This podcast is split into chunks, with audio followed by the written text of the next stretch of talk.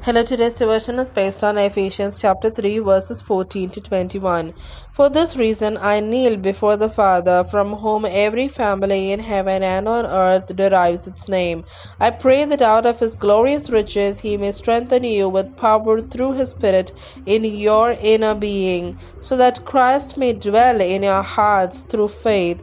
And I pray that you, being rooted and established in love, may have power together with all the Lord's holy people to grasp how wide and long and high and deep is the love of Christ, and to know this love that surpasses knowledge, that you may be filled to the measure of all the fullness of God.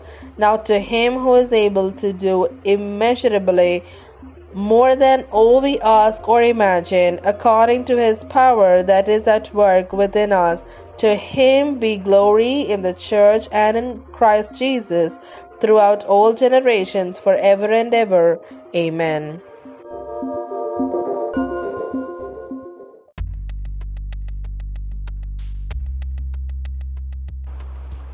Rooted in love.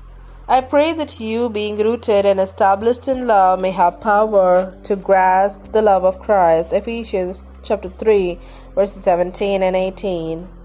That's all it takes, Megan said. She had clipped a stem from her geranium plant, dipped the cut end into honey, and stuck it into the pot filled with compost. Megan was teaching me how to propagate geraniums, how to turn one healthy plant into many plants so I would have flowers to share with others. The honey, she said, was to help the young plant establish roots. Watching her work, I wondered what kinds of things help us establish spiritual roots. What helps us mature into strong, flourishing people of faith? What keeps us from withering up or failing to grow? Paul, writing to the Ephesians, says that we are rooted and established in love. This love comes from God who strengthens us by giving us the Holy Spirit.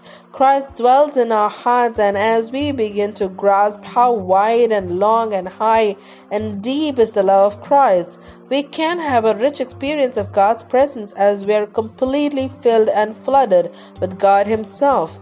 Growing spiritually requires rooting into the love of God, meditating on the truth that we are beloved by the God who is able to do immeasurably more than all we ask or imagine. What an incredible basis for our faith! How can you cultivate a habit of meditating on God's love? Who could you share the truth of God's love with today? God, thank you for your love for me. Help me to meditate on the truth of that love. May your love grow in my heart, bringing beauty to my life and to a world in need. Amen.